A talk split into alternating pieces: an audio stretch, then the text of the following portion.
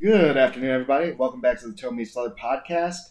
I'm Logan, and here with me today, representing the gracious state of Texas in this week of the Olympics, we've got Artem. How's it going, Artem?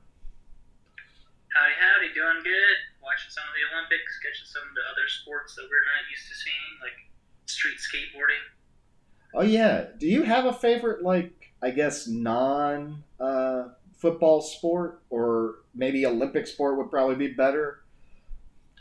I guess soccer, but, you know, when the Olympics come on, I like to watch the whole, usually it's in the winter sports, but running or anything, it's kind of cardio exercises, and then either shooting or archery like it is in the Summer Olympics. Those are always fun to watch.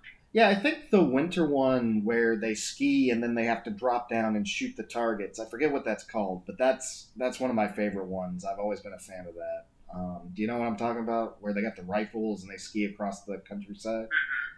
Yeah, I have no idea what it's called either. Is that a triathlon? It might be like a biathlon. I don't know what it's called. It's something like that. But anyway, since Andrew could not be with us this week, graciously accepted. My dad has decided to come on for once again Alabama graduate and one of the first people to don the guise of Al the Elephant. How's it going, Pat? Hey, it's Pat, and I'm glad to be here with you guys, Arden. It's good to see you and be with you again. I think they call that Nordic cross country or something like that, but I'm not sure. Anyway, my favorite this year in the Olympics is actually the surfing because it's new. And I would say that on the part that I've viewed so far, the waves look kind of weak, but they're talking about there's a typhoon offshore, so maybe they'll actually get some real waves coming in and take it over. You know, I'm always, Americans, they have their sports, the swimming and diving, and the gymnastics is incredible. I most recently spent 3 months in Jamaica, and I got an earful of how good the Jamaican sprinters were, and so I guess I'm going to watch some of that Thursday, maybe when they're putting on the track and field. I will say, I mean, the Jamaican sprinters are making headlines, but I will say I was actually watching the surfing earlier, and that was where I was having to learn a lot because apparently they're doing it at like different depths, and I was like, I didn't know that was a thing in surfing. I thought you just surfed and you carried it all the way in. No, apparently, like, there's a difference in where you catch the wave and how you're able to perform tricks or stuff. So that's all news to me, but it's pretty cool to learn. Well, I'll tell you what I'm believing is that the Olympics does everything by scoring a little differently. When I watched the basketball the other night, the women's basketball, it was kind of unusual seeing them score 1-point goals and 2-point goals from outside the 3-point line. So, the Olympic has their technical way of doing it, and I don't know why they do it, but I guess it's maybe they're trying to balance the judging to make it more objective and less the judge's opinion, Well, it gives us something to watch while we're waiting on college football to start up back up. So I guess that I'm ready for that. Yeah, I think we all are.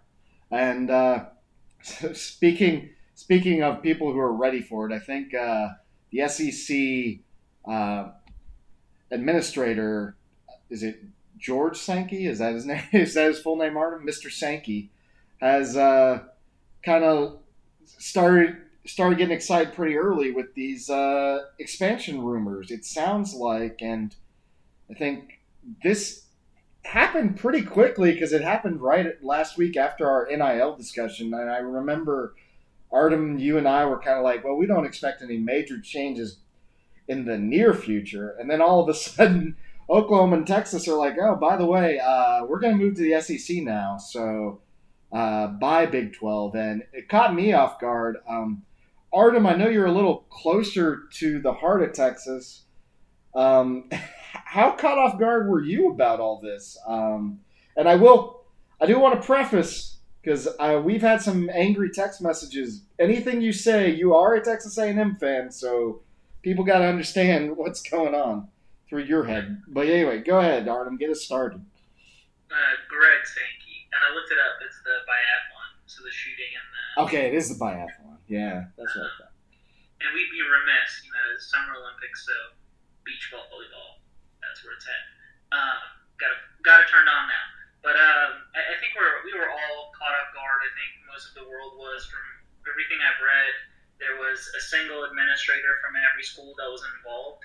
And the way that the news broke, you know, it wasn't well done. It was very purposeful, right? A&M came on stage, and they were trying to catch the Aggie coach and the athletic director off guard with several outlets breaking the news and kind of asking them questions right as they came up to the podium. So I think that was done purposefully to throw us off and see how A&M would react. I think by that point the deal was pretty much done with the administrators that were involved, but it seemed to have stuck with those folks. So what we're hearing now is, you know, everybody was looking for A&M's reaction, so that's what the news has been filled with. But really, there's a reaction from other schools that has been hidden in the background, because schools like Florida, schools like Georgia, that, you know, essentially have dominated their side of the SEC for a long time, and their goal was, okay, you know, for Florida, it was, if we beat Georgia, we're in the SEC championship. For Georgia, it was, if we beat Florida, we're pretty much good. Now they're like, wait, you're adding two more teams? That doesn't sound like we're going to have just the seven teams to play now. So what I'm hearing is full realignment of the SEC. And, you know, now that you're hearing this, and it's almost a done deal, these other schools are also a little bit scared, and they're like, well, it sounds like there's going to be some realignment, and some of that may have happened without me knowing, so I might be stuck in the pod with Alabama and Auburn and LSU all of a sudden. Now I have to play them every year. Like, what the heck? And why didn't anybody ask me? So I think A&M was definitely taken off guard, and we've been at the center of this because of the obvious rivalry, and haven't been in the Big 12, but the college football world, mainly the SEC, has been very, very surprised, because this was done behind closed doors. Well, and I will also add, I mean, there's a million different perspectives you can take on this, because obviously there's the perspective of the other conferences now. There's the Big 12 is pretty much dead. So what happens to all the schools that were in the Big 12? What happens to these other conferences that are going to be overshadowed potentially by a super SEC? Although, you know, the SEC was already kind of overshadowing everything. You know, obviously Texas A&M with where it was the only really influential school in the SEC in Texas, and now they're bringing in Texas and Oklahoma. You know, there's a lot of different perspectives and thoughts. It goes much more beyond just two schools joining a conference. I will say, if we're looking at it from a business standpoint, this makes a lot of sense for Oklahoma. I'm kind of confused about the Texas side of things, because you would feel that in order for them to join the SEC, they would have to give up the Longhorn Network, which is kind of their big money maker at the moment.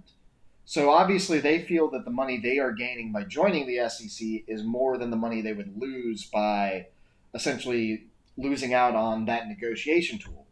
And that's kind of why Notre Dame, and speaking of another college and another conference, has been hesitant to join conferences, because they've kind of got their own network deal.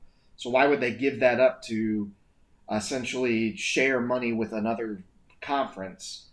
It makes it a lot more confusing, I guess, for the both sides down the line. I guess, Pat, I'm not going to get into the whole nitty-gritty just yet, but from a business standpoint, what do you think of this move, I guess, for Oklahoma and Texas, and I guess for the rest of the SEC, inviting these guys, knowing where they are as programs from the past few years? No, it seems to me that backing up just for 30 seconds and looking at the history maybe be the best starting point, because the whole thing has been about increasing revenues. You know, now we have today college athletes who can use their image and rights. But if you go back in time, the SEC, you know, the first conference championship game was in 1992, and that was about money and about improving status. And then the BCS BCS debuted in '98, 6 years later, and a 12th regular season game was added in 06. And then you had the college football playoff debut in 14. All of those steps have been about increasing revenues and putting more money into the performing schools. Unfortunately, from a business point of view, it's leaving a large group of people out. But the complaints before the BCS were about those schools being left out. But it turns out that the performers under the old BCS and under the college football playoff system are still the performers today. And so I'm not really sure that all the arguments they're given about revenue generation are really that strong. It still comes down to what they do on the field and how they recruit and how they prepare their athletes and how they put the game on the field and compete.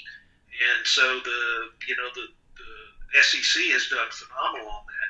Well, you back up and you look at it, the college football playoffs, from a monetary point of view, distributes $475 million annually to the teams that are participating in it.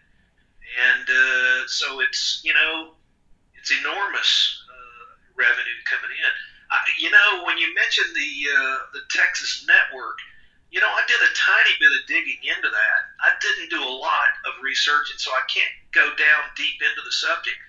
But it turns out that Texas may not be all that happy with the revenue that's being generated from their network, and they may not be totally happy that the way it's set up. So, I know they're well in control of it, but it appears that they are willing to give that up.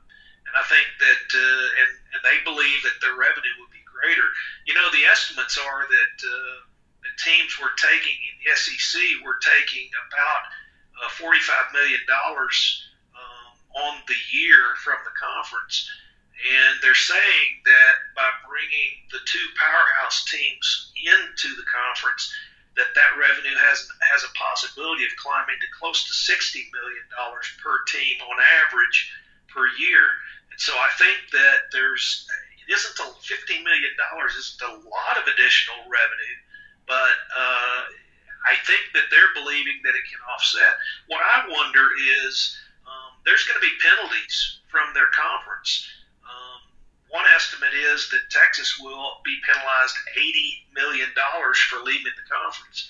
So, I think what the business of this is that we hear these media numbers that they throw out there, but then when people get right down to the bare bones of it, none of them fight these things through the courts. They all negotiate them in the end, And so I think what it's really going to come down to is who can put the best negotiators at the table and argue their points. And I guess the whole thing is that this isn't the first time that their conference people have been embarrassed by one of their teams, and it's certainly not going to be the last. Later in the conversation, I've got a little bit of input into what some of the other schools from the conference, that Texas and Oklahoma are leaving, a little bit more input into where some of those other schools may end up. The ACC actually may end up with some of those teams. I think I think West Virginia in particular is definitely looking at the ACC. Because they've got rivalries there, and they're obviously being in West Virginia. It didn't really make much sense for them to be in the Big 12, which is traditionally more of a Texas Midwestern conference anyway. And then, I think the Pac-12 is definitely looking at taking in some of these excess Texas schools and potentially picking up finances there. I don't think this is going to be a bad thing in the long term or anything. I'm just kind of curious. It is tough when Texas is a really interesting category, because I think for your fans, you have one of the highest expectations out of Texas for a team that has not traditionally performed. And now Texas is making this move to kind of try and improve finances, but at the same time, it's kind of putting them in a position where they really will have to prove themselves on the field, and they haven't done that in the past few years. Artem, I know you're a little biased, but how do you feel the fans are going to react to this, knowing that I mean, sure, they're going to be in the SEC, which is the premier conference, but now they're going to have to play teams like Alabama and LSU, and they were already struggling against teams like Baylor and Texas Tech on a pretty regular basis. So do you have any thoughts on that, Artem? Yeah, I think their fans are going to be just fine. You know, they spent probably the last decade shedding on the SEC and calling it a fake conference, and then every once in a while they play, you know, an SEC school that should have been in the playoff but didn't make it, so they don't want to be there, and they'll beat them. So they'll be like, oh, we beat an SEC school. So I think the fans are going to be just fine. I bet they're going to be excited. I am looking forward to this coming season, though, because this season Texas is still going to have to play every single school that they essentially deserted and left for the vultures out there. The vultures like Pac-12 and the ACC. So, you know, after this season, they're going to be fine. They'll figure it out. I think the SEC is going to set it up to where you're playing a lot of the same schools. I've heard of this, you know, pod system or whatever being set up. So usually it'll be geographically located, meaning you'll play, you know, OU, A&M, LSU, Arkansas, so it's really going to be not much different because you're not going to have like Texas in a pod with Alabama and Florida likely. Now they're just going to be, you know, crapping on another school. They're very big-headed school that thinks they belong everywhere, even though they have had a 15-plus years of non-relevance, and they blame it on everything outside of what it actually is, which is their culture and their coaching are the problem. So I think what they're going to find themselves doing is they're going to believe, oh, this is a great move. We're going to come in. We're going to whoop up on the SEC.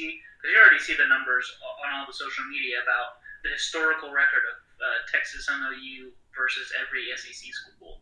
Well, those are historical records from like the 60s and 50s. And the recency factor is quite a bit different. I think they're going to go in with a lot of confidence, and like you said, they're going to end up losing to quite a few of these schools that actually play defense. I was thinking about the other day, I believe it was, I don't think they did it this year, but the year before, Kentucky like lost all their quarterbacks, so they had Bowden play, he's a wide receiver, but he was playing quarterback, and they were essentially running the Wildcat. Like, that would destroy Texas, right? Because it did. The Baylor had a similar situation a few years ago, and they put up like 50 in a game against Texas. They weren't that much. It was ridiculous. Anyway, sorry. And that's the thing. They would, you know, they would cut through them like paper. But the difference from the SEC and the Baylors of the world, and Baylor was good, right? This was not the kind of crappy Baylor that had no defense before, but a high-powered offense.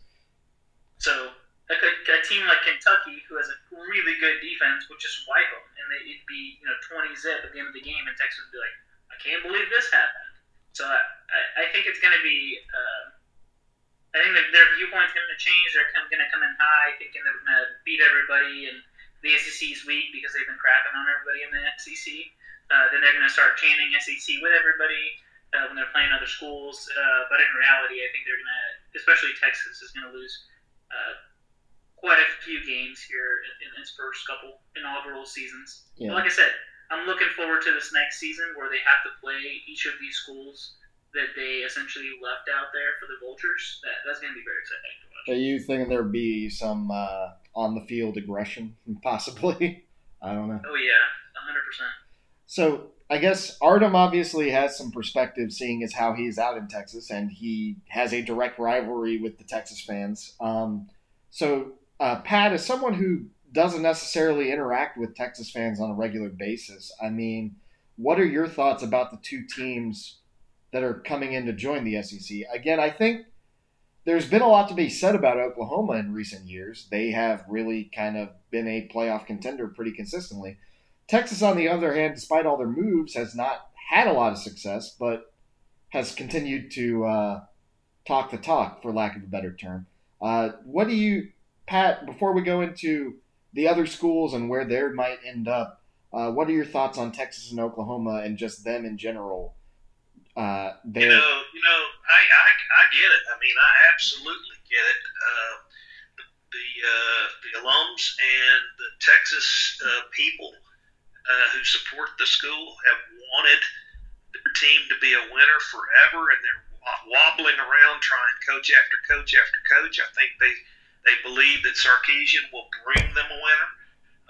He certainly did a great job twice for Alabama, and the timing probably couldn't be any better as far as new blood is concerned. Oklahoma's coach has just got a couple of years under his belt, and he's clearly a winner. I mean, I think that he's had them at the top of the list, consistently playing quite well, doing what he needed to do to keep them up there. So, I would be remiss as a Bama fan if I didn't go back to this national championship game where the tide rolled over Texas. They didn't quite roll over them, but they ended up the winner at the end of the game. And so that's my most recent memory. As Artem suggested, it's kind of a historical point in the books now. But they haven't actually been, Texas as it is, hasn't really been the powerhouse of football that they were at one time. And I can relate to that too, being a Bama fan. We rolled along with the Bear. I was at school while the Bear was there. People today just remember Bear as this houndstooth cap. They don't really know the legacy that he left behind of winning. There was a big valley in the middle where the coaches came and went. And Gene Stallings produced a national championship, but many of the other coaches just really didn't bring them back up to that level until Saban. So I can identify with Texas where they are. I know their fans are hurting. In Georgia, where I live, I had to listen to the Georgia fans call it the Crimson Slide throughout those years when we were on the downswing. So, I identify with the Texas fans quite a lot. I admire the Oklahoma program. They've always been a good program, and Stoops put them in a good way for a long time. So I suspect that the two new coaches on both of those programs are going to bring them up, and I do think they'll be worthy opponents. You know why I think that is? Because they have the talent, and I think they just need to get the coaching. And some of these schools have a problem inside the program where the athletes have pushed their way into the leadership role, and the coaches have allowed it to happen. That's got to reverse itself, where it's got to level out a little bit for those programs to ever really be performers. But I think that once they get that heart of their program in place, both of those programs have the talent, the ability to recruit. They've got the alumni support to put whatever resources need to be put into the process. So I think both teams will turn out to be worthy opponents. They won't come to the SEC and be embarrassed, I guarantee you. They're going to play hard. Artem, your team is a perfect example of raising your game level to compete in the SEC. And I think all of the other schools are trying to do that too. And I just think being in the SEC is going to force them to bring their game up. Well, I will note that Texas A&M was only one of the schools that came over, and I don't know that Mizzou has had nearly as much success. But point taken. They started with a bang the first 2 years. They actually were really quite good the first 2 years, and they've had their coach had some health problems, and they've had some transitional issues, and they're maybe in that little bitty valley right now. They still got good athletes up there. Yeah, and I will also note that I think we are obviously a college football podcast. There are sports other than college football out there, but Mizzou's really? Yeah, I know, it's crazy, right? Really? I think Mizzou has had more success in other aspects. But with that out of the way, since you did your research, Pat, why don't we talk about where do we think some of these other schools are going? So I kind of already covered West Virginia, at least for my research, might end up in the ACC. The Big Ten, last I heard, was eyeing Kansas, again because of the basketball program. What do you have in your research? Pull down to that point where I can actually give you guys, I worked my butt off researching this, so see what we got. I got, like Baylor, for example, I think it looks like that there's a good opportunity for the ACC to pick them up. I think that there's a good bit of talk that that the ACC would like to have a team like that. And I don't think that they're going to tie in with any of the other conferences like the Pac-12. It just doesn't seem to be a fit.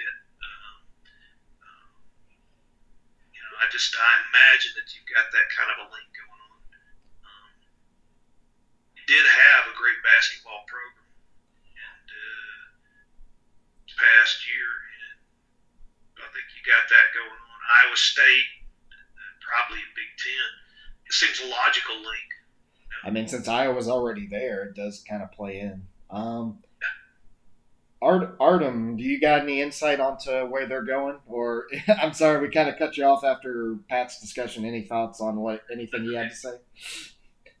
No, I've heard that the American has apparently offered something to some of the Texas schools because they have a similar footprint to the SEC, really. There's Arkansas State. There's a bunch of Texas schools already there. So I don't know who all was in there, but you could see the American make a play for these schools. They already have a television deal. They continue that conversation with CBS Sports. Just to go on a little tangent, the whole thing that kind of bothers me about how this was done was apparently the timing of this is as follows, right? Sometime in the last 2 weeks, the Big 12 has met as a group, and they're like, yeah, let's go talk with the CBS and see what kind of deal we can get because our Fox Sports stuff's running out. So Oklahoma and Texas at this point, yeah, totally, let's do that. And then 2 days later, the news breaks, and the day or so after that, there's a call with CBS, and obviously neither of them shows up because of the breakup. And so these other schools still attend that, and they're like, well, two of the schools you really wanted to be here that would make you the most money aren't here, but how about you still give us a deal? That's why I was referring to this season being an interesting one to watch with how the other schools will react with hosting Texas and OU. But I think that would be really cool to see the American step up. We've talked about it multiple times where the American had a couple of good schools, and they probably could have made it to the playoff, but they didn't because they weren't part of the Power Five. So if the American plays their cards right here, they could steal a couple of the Power 5 schools and all of a sudden become a super Power 5 conference or Power 4 whatever conference themselves.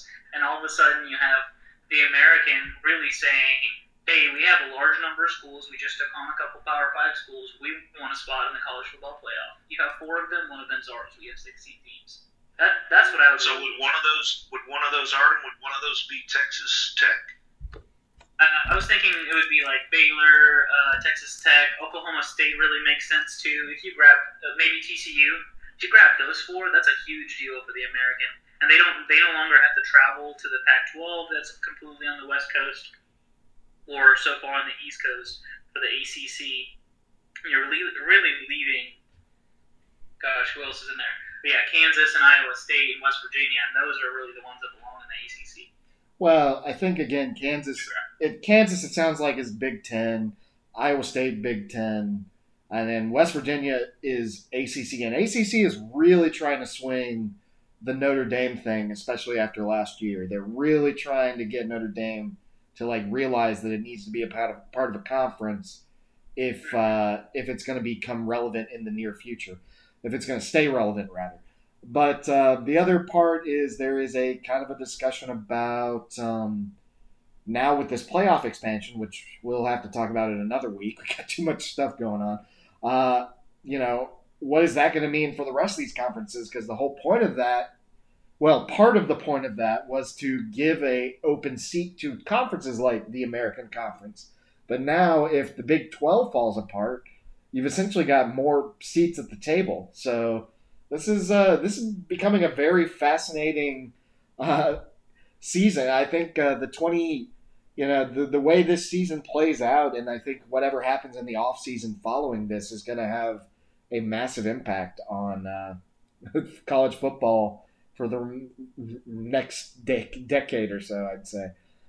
You know, there's another mix in here that we haven't talked about, and that's actually that for them to be able to come into the SEC, out of the 14 schools, they have to get 11 to vote in their favor. And, you know, I know your coach, Artem, has been adamant that he intended that they be the only SEC school in Texas. So tell me a little about that. That was actually the athletic director. Is that who it was? Okay. He was one of the ones that I think was caught off guard, so he probably could have said a little bit more in that. He, you know, that made us sound a little bit scared, which we're not. We felt slanted that we weren't asked because there was a gentleman's agreement noted, like you mentioned, that, you know, you have to have a certain number of schools, and if somebody really objects, you don't let somebody into the conference. But it sounds like money got in the way of that, but. From what I heard, and there's a lot that could happen. You're absolutely right. If the four schools, I believe, vote against it, then this deal doesn't happen, whether they have the money or not. And we do have some of that in play here. I bet it's going on in the background right now. Oh, we doubt it. Yeah. A&M is definitely going to vote against it, regardless if you know they're coming in or not, because just out of principle at this point, right? But then you have Georgia, you have Florida, you have really Arkansas and the Mizzous of the world that go into Texas to recruit still. And it all comes down to, we are at a point where we don't have Nick Saban as A&M, but we have Jimbo, and we feel like Jimbo is that coach that can get us to that national championship. It's going to take time, right? Good things usually take time to build. Clemson, for example, did a Clemson thing for a multitude of years there, and now they're a powerhouse. So we've seen what a good coach and a good recruiter can do, and really it's not about the conference for us anymore, because that was part of our recruiting pitch, right? We would go into Texas kids' homes, and we'd say, hey, we are the only school in Texas in the SEC. That's part of a pitch. But when you have an elite recruiter like Jimbo, who's proven he can do a good job, that's only part of a pitch, and you lose that part, you move on to something else. Now, schools like Arkansas, Mizzou, it's going to be much tougher for them to go to recruit Texas now because they've lost. Now it's like you're the school that's a couple of states away from Texas. So, hey, kid, you know, leave your house and come play for me. It's much harder to do that pitch when you have Texas, Texas A&M, and OU in the area.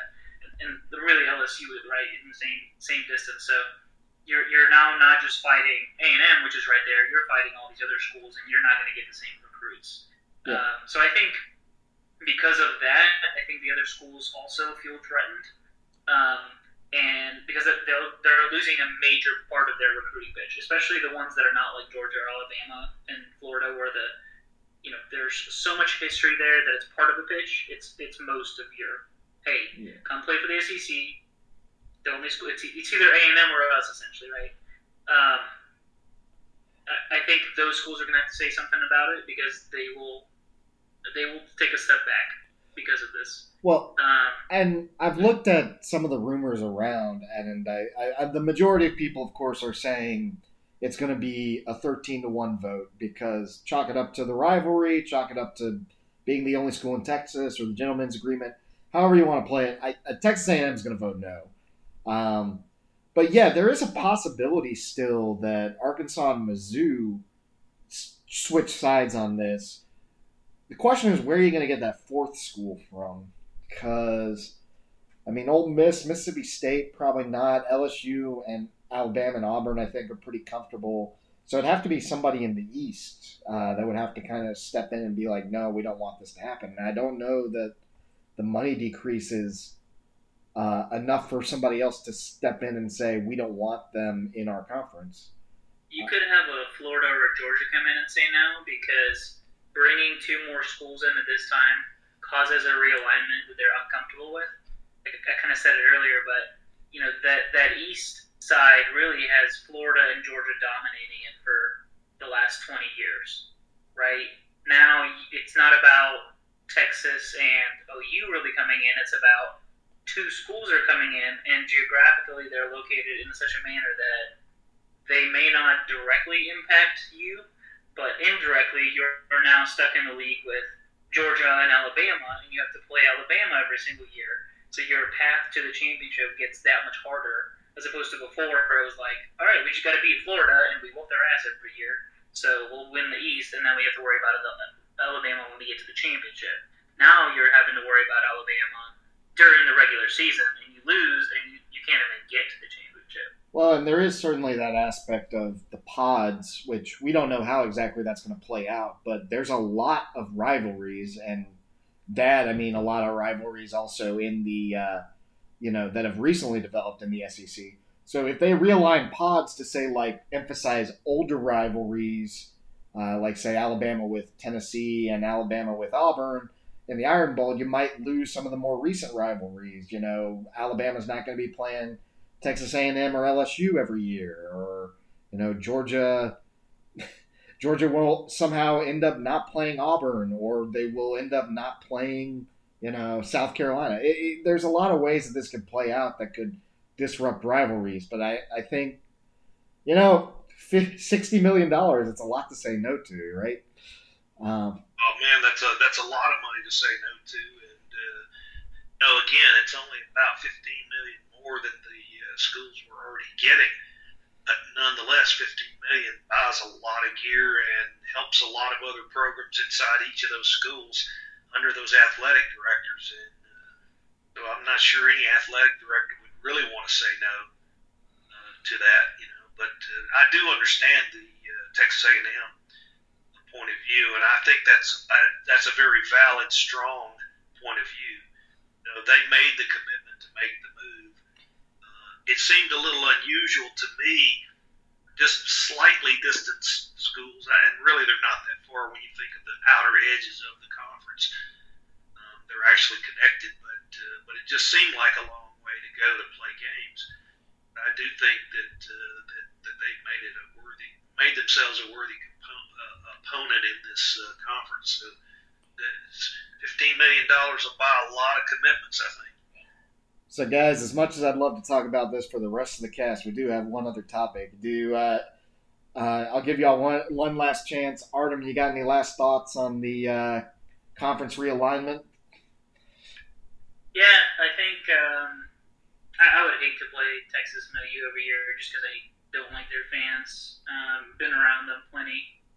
That's really my main negative thing there is I don't really care about those teams. I avoid them when they come on TV.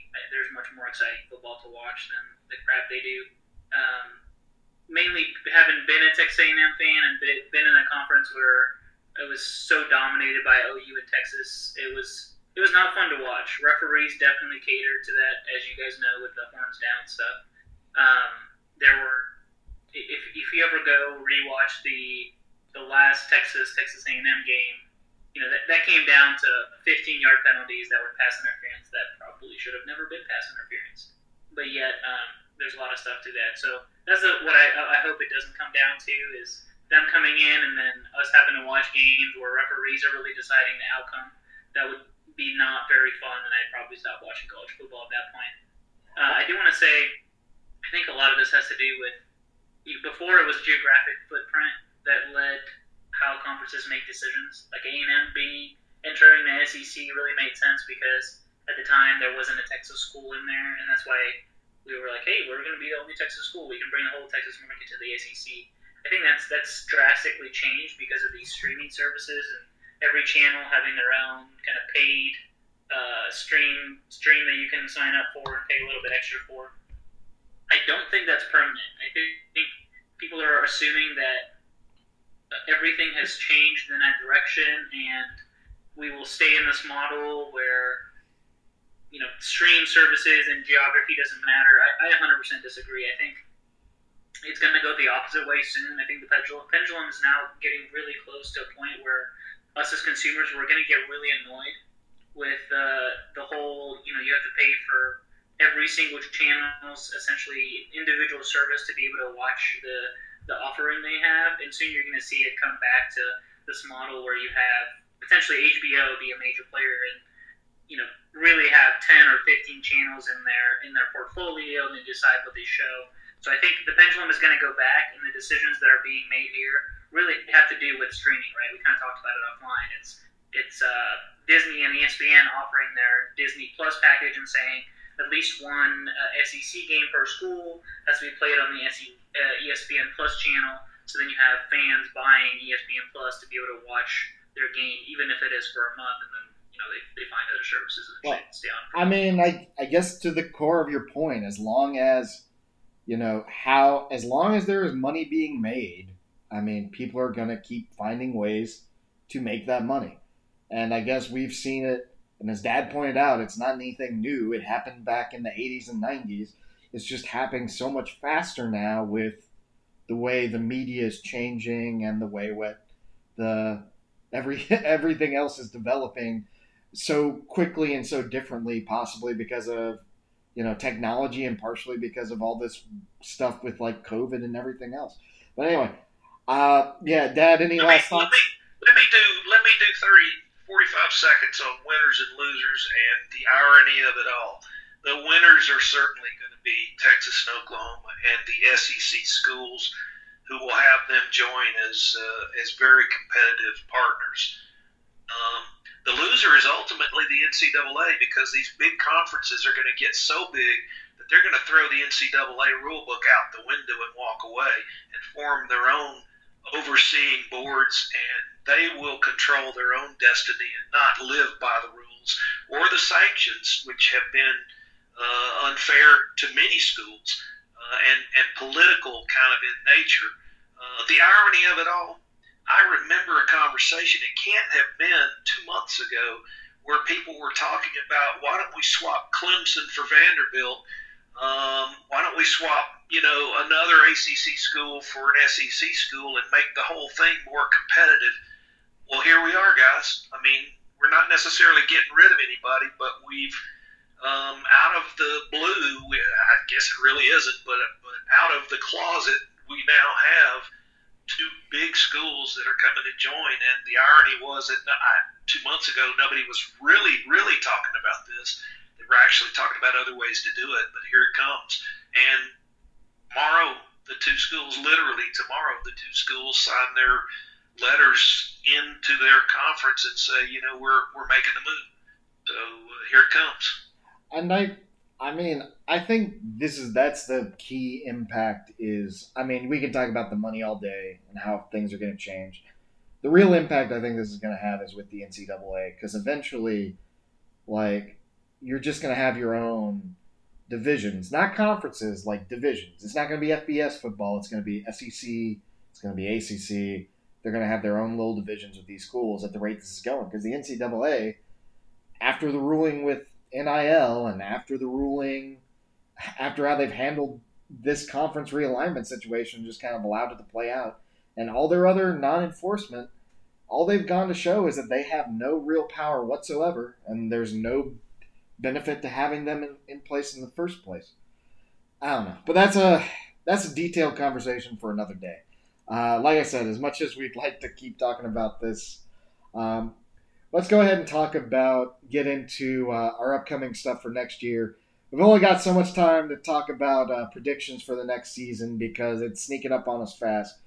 But let's go quickly into who we expect to win each of the Power 5 conferences as they currently stand going into 2021. So starting off, we got SEC, the big one. I think, Dad, I assume you and I are on the same boat. I think I've got Alabama coming out as the winner. I think the top challengers would be Texas A&M this year, since LSU has lost a lot of talent and just didn't show up last year. I don't think much out of Auburn. And then in the East, you've got the Dogs and Florida. And unless I'm missing somebody, I think those are the main challengers. So, Pat, what are your thoughts on the SEC and who's going to be competing in that conference? You know what? I liked your summary. I think it's right on point. I think that in the East, you've still got Florida and Georgia. And, Georgia keeps climbing the ladder year after year. They just can't quite get to the top rung.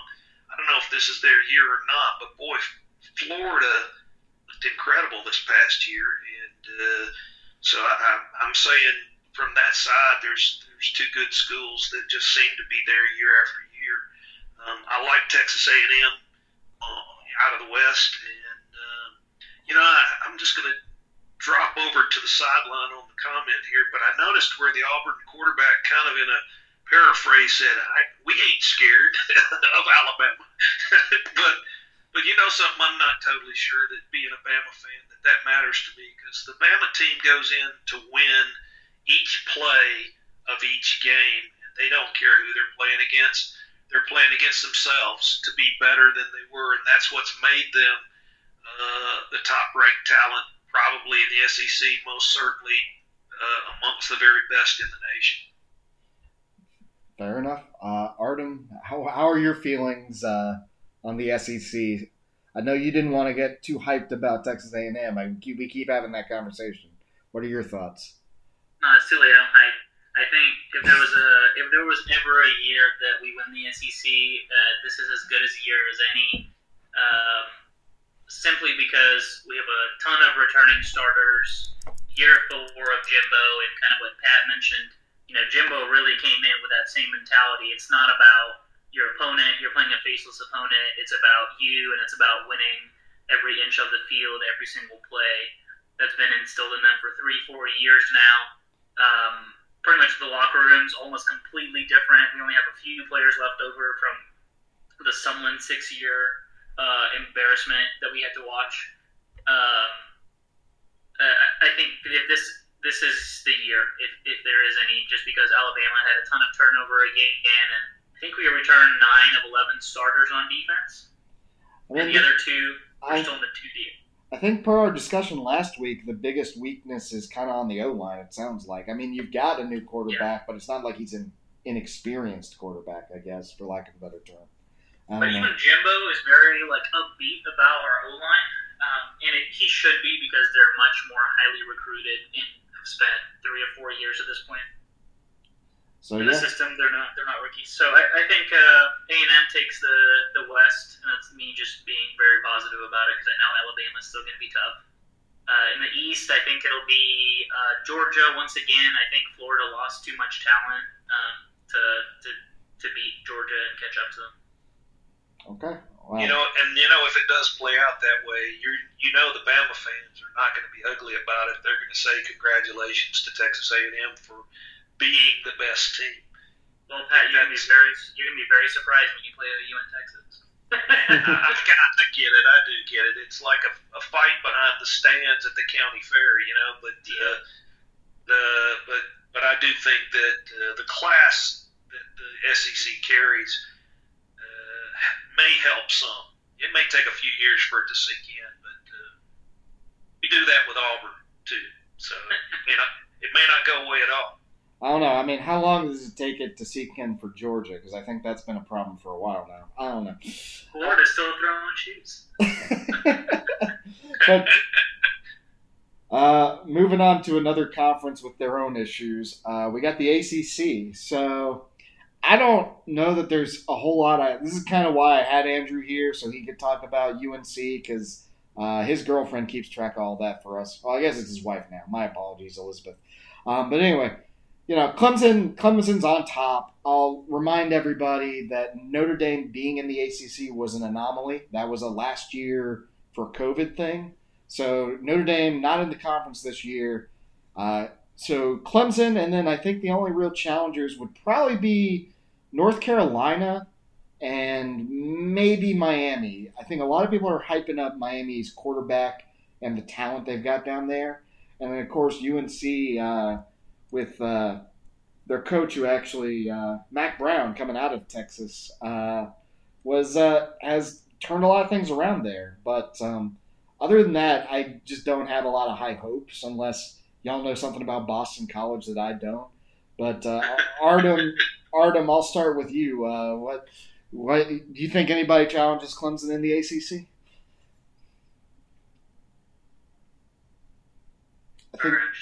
Taking it all in here. Hopefully Georgia Tech does. Gosh, it's stepping up a little bit here, but year three, that's really the year you're supposed to see the biggest growth, year two and three, right? So hopefully Georgia Tech steps up. Duke has been gone for a while, which means they'll be packed with seniors. Boston College showed glimpses last season. I think it's going to be a cakewalk for Clemson, to be honest, again. I know they lost a quarterback. They lost a running back. They're going to reload. They're going to rely on their defense. Their true freshman last year looked good. I think they're going to keep on rolling. I think I wanted to mention it for the SEC as well, but I forgot. Ole Miss is really going to be the dark horse in the SEC for me. I want to see what Kiffin's going to do with them. I think he overstepped where we thought he was going to be last season because of the talent that was already on the team. I want to see how he does with his new group, and does he get better this year and the year afterwards? And if he doesn't, I see it kind of with UNC as well. It's the Mac Brown coming in and taking over for Fedora, who had a ton of talent that he was messing up. They had so much speed on that team. And really, Matt Brown is still playing with the same guys. He brought in the new QB, but outside of that, that was still talent of somebody else. So I'm interested to see what happens with Ole Miss and UNC as those older classes that have been there before that coach and have kind of been guiding the program roll off, and really seeing the footprint of Matt and Kiffin on the programs, and if it really is going to keep going in that trajectory. But yeah, Clemson for the SEC. I mean, that is a pretty hype review for UNC coming into this season. But, I feel like we're on the same page. Pat, any thoughts other than what we just stated? No, really, y'all covered it. I just want to give kudos to Mac Brown because, he was a class act in his prior jobs, and he brought the same thing back to his current team. And, to talk about Miami or Florida State being a really high-end school, maybe compared to the rest of the conference, generally speaking. But when it comes to Clemson, they just are not playing on the same field. Well, the problem with Miami is that for all the talent they seem to pull in, they have not been able to get their coaching going, and they have not been able to rein in their own players. And Florida State's a whole other issue. Florida State... Man, that's going to take a whole other podcast to talk about. But for simplification, they did not reinvest the money they made when they were a successful program the same way other big programs like Alabama or Texas A&M have done, where they made money and they took it and they put it back into their facilities. Florida State never did that, and they have fallen hard from where they used to be. But yeah, UNC turned things around. Miami... Who knows? I mean, maybe this is the year they prove us wrong and they have a great coaching scheme, but they just have not done that so far. Do you want to talk about Lane Kiffin before we move on, Pat? Because I know that's like one of your hot topics. You always love hyping him up. You know what? I appreciate you giving me the second shot. It's backing up to the SEC, and I appreciate what he did last season. He gave Alabama a run in that game and came up short, but you know what? He made his team look pretty good on the field, and I'm going to say that he can turn them into a legitimate program if he can get a defense. He's bringing the belief in the offense everywhere he goes. He just has to have the other side of the ball and a kicking game, and you know what? He might be the guy that upsets Bama this year. You never know. It's if he can keep his mouth in check, because he gives the other guys so much, blackboard material to be hyped against him and his players. If he could just keep his mouth in check, I think he'd be a better coach. Well, that's another coach where I feel like he would be a coach at Miami, because it's like, yeah, is he a good coach? Yeah, but he talks too much and he gets his players too. Makes it a head game. Yeah, sorry. We got to move on to the Big Ten, though. Next up on the list, Big Ten. So you're looking at two teams potentially. I've got Ohio State and Penn State listed. Artem, do we want to make an argument for Michigan, really? Like, should Michigan be on this list? I mean, no, right? No, let's talk about Maryland instead. They've been talking so much smack on the social media about Texas leaving. That meme where it's like a car swerving, and it's like if you keep going forward, it's got like something and then if the car's swerving away in a different direction and taking the exit, and it's like, it's for Texas, it's meant for them, and it was like, lose to Maryland out of the Big Ten every year, or win for the SEC. So if you're talking that much smack, like this early, I feel like you're going to be a player. That's a lot of confidence coming out of Maryland. Definitely going to be Ohio State, Wisconsin. I think Wisconsin's going to get a few folks back. Northwestern has lost a lot of folks, so I don't think they'll compete. Rutgers. Don't get me hyped for Rutgers. Don't do that. Like what? They actually going to win a game this year? I hope so. They looked better last year. Iowa looked better. Indiana looked good. Really looking to see if Indiana can continue some of that success. They started with like 5-0 or 6-0, and then lost quite a few games after that. But they were really, they took Ohio State to fourth quarter last I remember, and then Ohio State obviously tore away. But there's going to be a lot of reloading being done. So really, everybody has a chance. Wisconsin has a good chance here as well. Ohio State, really, it's Ryan Day's chance, just like with Ole Miss and UNC. He's losing all the talent from before, okay? All the guys that were already there. Now, what is he going to do with the program going forward? He's got his own recruits starting to come into those roles. Are they going to still be able to compete? All right. Well, Pat, what are your thoughts on the Big Ten? I think, this, if you want to prove us wrong about Michigan, go ahead go for it. I don't know what Harbaugh's doing this year. Yeah, I'm not a Harbaugh fan, so, it's... I'm going to kind of play the historical card here. I want to know where the Cornhuskers went. I used to remember them as being a really powerhouse team. And so I'm looking at the whole list going, man, that group stands out as somebody that should be there every year. What in the world happened to them? And I would go to, Penn State and I would say, class act all the way, guys. All have put it back on the map. Y'all have made yourselves a potential winner in almost every game you play. Nice job. I'm not sure season to season that I can critique them all that well. I would critique their conference leadership. This past year, they broke down their standards to push Ohio State into the playoff. They changed every rule they could change as they went along that pathway. And I felt bad for their own conference schools because their conference really didn't live up to its standard and have the school that should have won its way into the thing actually represent them. So I think in the end, Ohio State did not perform on the field in the championship and really just, it justified my point of view. Having said all that, Ohio State will probably be the team that's there again this year. I will say I appreciate you bringing this up. I don't know if you did this because you wanted to hype us up, but we did a cast, I think, earlier in the offseason about the fall of Nebraska. If you want to take a listen about how they've dropped off in recent years and what led to them kind of falling off and deteriorating as a top team in the NCAA. But that's for another time. Next up, the conference we kind of started the cast with, the Big 12, which I guess is the Oklahoma and Texas conference. So right now I've got Oklahoma as the winner unless Texas pulls something. The other options would be Baylor, Oklahoma State, or Iowa State, because Iowa State had a really good showing last year, but they're losing a fair bit of that talent. Oklahoma State has also been a traditionally very good school in the Big 12, but they never have a defense. And so it's really hard for me to make a prediction based on them because a few turnovers can ruin a game for them. Baylor is like sneaky good.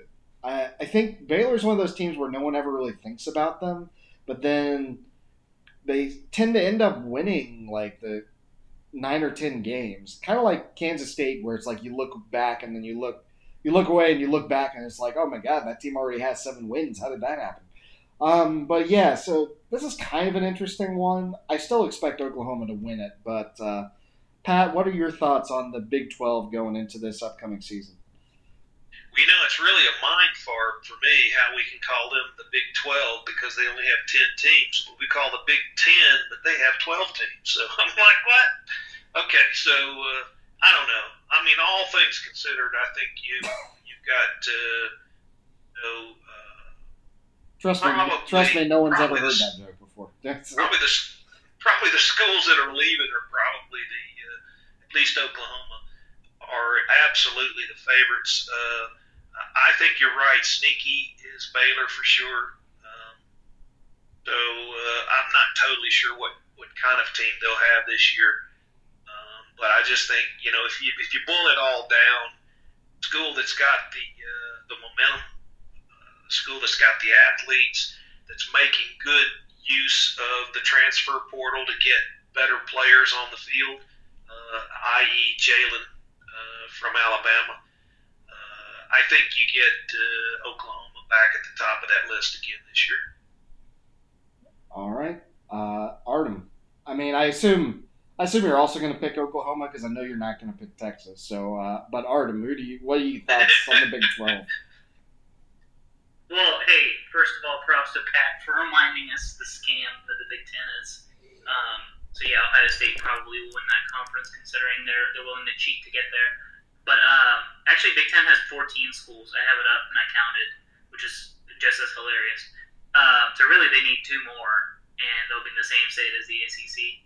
But I'm going to pick Oklahoma State and TCU here just to not pick Oklahoma. I think there's going to be plenty of negative energy this season. Oklahoma's going to drop a game or two. Their players are probably going to get hit on the field, to be honest. Somebody will take a penalty just to do it. But I don't see Texas performing well at all. This is Sarkisian's first season, and this is his second time, at least in my following college football, that he's been a head coach. And last time he had alcohol problems where he was drinking and drunk during the game. So I know he went through the rehabilitation program that Nick Saban offers, but he's back on his own, and they've done some questionable stuff in the offseason with some of the stuff they set up for recruits to take photos, and just in general, I don't think they're going to compete as well as we think they are. I think he's a mastermind at offense, but there's a lot of problems at Texas, and I think TCU has been quiet for 2 years. They're going to step up this year. They have a lot of seniors coming up, and their defense is really good. With Texas and Oklahoma leaving, they actually put out some stats out there saying Texas is running from them because since TCU has joined the conference, Texas has lost 7 of the 9 games against them. So really looking for – I think TCU always drop a game against somebody they shouldn't have, so I don't think they'll be the main competitor. But I'm going for Oklahoma State here. I think they lost Chubba, but a lot of the rest of the team will still be there. It's a good team. They compete with Oklahoma every single year, and Oklahoma did lose quite a bit. They do have Spencer Rattler, but I really don't think that guy's as good as some of the previous QBs they had there. So as long as Oklahoma State can play defense or even just keep up with them in scoring, I think Oklahoma State can run away with it. Also, dark horse here, Kansas State, really came out and won some games randomly last season and then dropped all the other games. That was with, Derkowitz or whoever the head coach from North Dakota was. And we know he can build a program. So let's see what he's going to do with the portal. And is he going to pull out a win against Texas or Oklahoma and potentially help a TCU or Oklahoma State? It's going to be fun to watch, especially with Ole Miss. Yeah. I actually forgot about that because Kansas State got their new coach last year, so everybody was like, "Oh, so they're not going to win 7 games this year." Sure enough, Kansas State does some weird things. I don't know. It'll be the last hurrah in my mind for the Big 12, so hopefully something exciting happens. But I'm going to keep my money on Rattler in Oklahoma, even though I know most people are not a fan of his attitude. But we'll see. Last up of the Power 5 conferences, we got the Pac-12 out on the West Coast. And, normally I would pick like Washington or Washington State or USC. Well, not Washington State or USC or somebody I'm familiar with. This year is kind of a mess because because of the coach transitions that happened last year and then the player transitions and then the lack of play time, like, I don't really have a good perspective on most of these teams. I guess Herm Edwards is still at Arizona State. USC is still USC. And I mean, I don't know. Oregon, I guess, is still out there. So I don't really know what else to make of this conference. It's kind of a mess.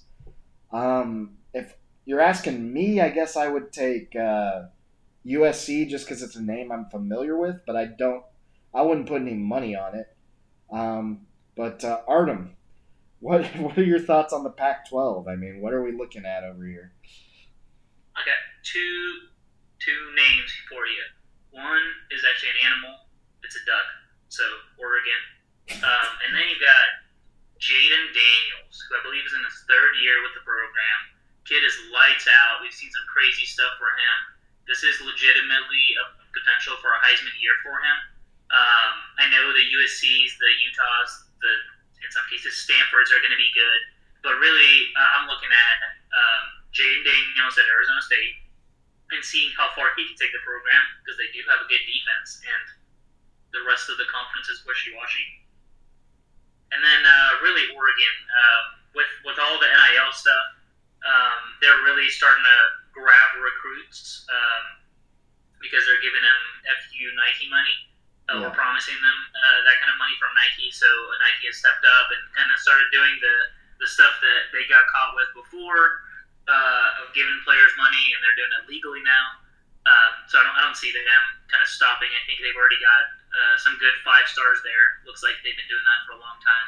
So really Oregon again and ASU. I'm really interested to see what Oregon State does. I know they kind of showed some flashes last season. So are they going to be able to step up this season further, take it to the next level hopefully, and become that kind of dark horse or that second in their sub-conference division?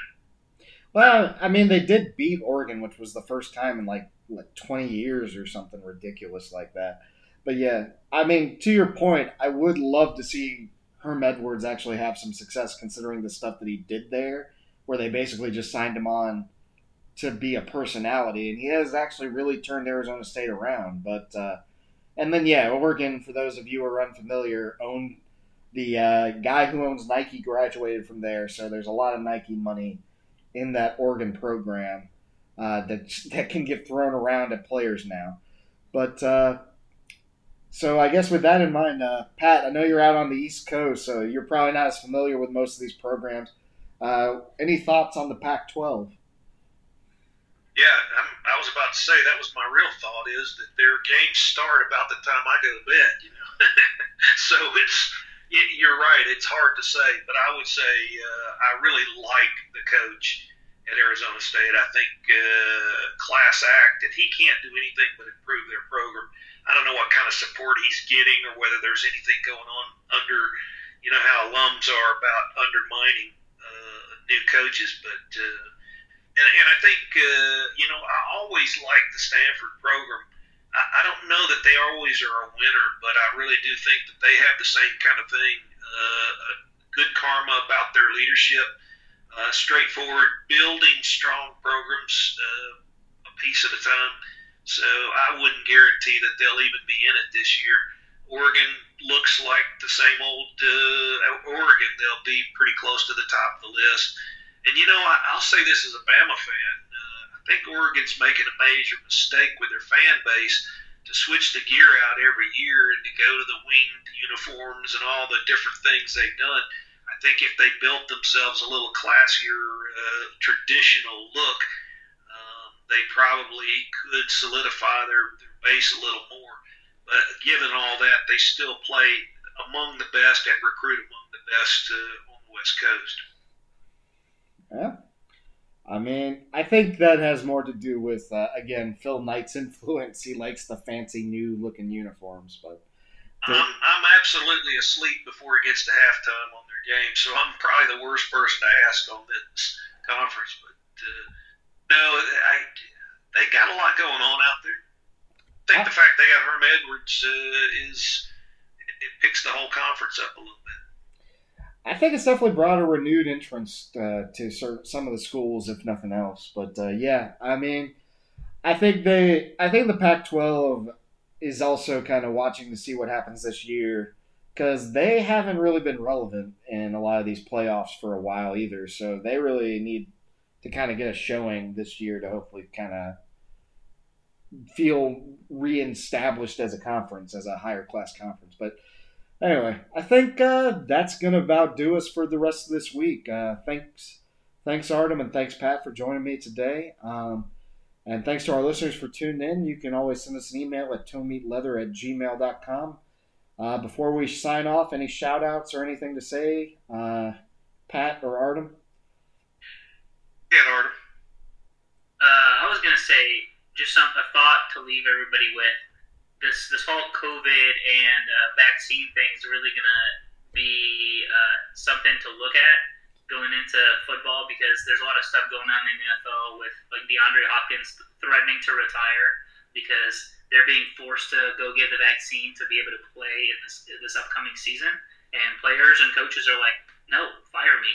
So with NIL and everything else going in, where players are pretty much employees, we'll see what that does to some schools, because somebody like I can't pronounce the Clemson's quarterback's name, but if he's like doesn't have a vaccine and he doesn't want to get it, he can be like, all right, F you, Clemson. I'm going to OU. Really something to watch. Oh, yeah. I'm glad you brought that up, because I do think that nationwide that's an important issue. And it's not just for our teams, which we love to watch. It's an important issue for our country, and to be able to get everything. The businesses we love drive the sports that we love, and I think we need to think of getting all of those things back on track. Logan, I'm going to jump right on to my shout-out, and that goes – it has to go to Nick Saban for outdoing the Bear. I mean, who's going to win more championships than the two of them? I don't know who will ever do it. Maybe it will be done. But that is an incredible run for Nick Saban in the period of time that he's done it in. And I know it's oversaid and it's overdone, but you still have to back up and just go, wow. What an accomplishment. He has certainly earned the statue that they've already built for him, considering how many championships he's won for the program. I will say, just before we go, because Artem brought up a good point, I was thinking about it less from the perspective of him, like, leaving one school for another. I was thinking more like, let's say you get to the end of this year and the NFL hasn't eased up on their requirements for, COVID vaccinations, and say you don't want to get vaccinated. If you're making money with your face in college, you could just be like, I'll wait another year. Wait and see how this eases up, and maybe things get better in another year. And then you make money in college before you go sign that big-time contract. You never know. So there's a lot of things changing. It's kind of crazy to think how much of an impact just one year of this COVID thing has had on all of our major sports programs. But here we are. That's true. I saw the Alabama quarterback's already making six figures, or almost seven figures. What's his name? DeAndre King at Miami. That was the guy that I was thinking of. He's making like eight figures or some ridiculous number. It's insane. But anyway, yeah, I mean, there's money to be had out there for these kids now.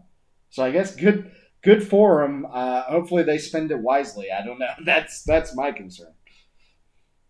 But, yep. All righty. Well, with that, I guess we're wrapped up for the night. The rest of y'all have a good rest of your week, and stay happy and healthy out there. Good night, everybody.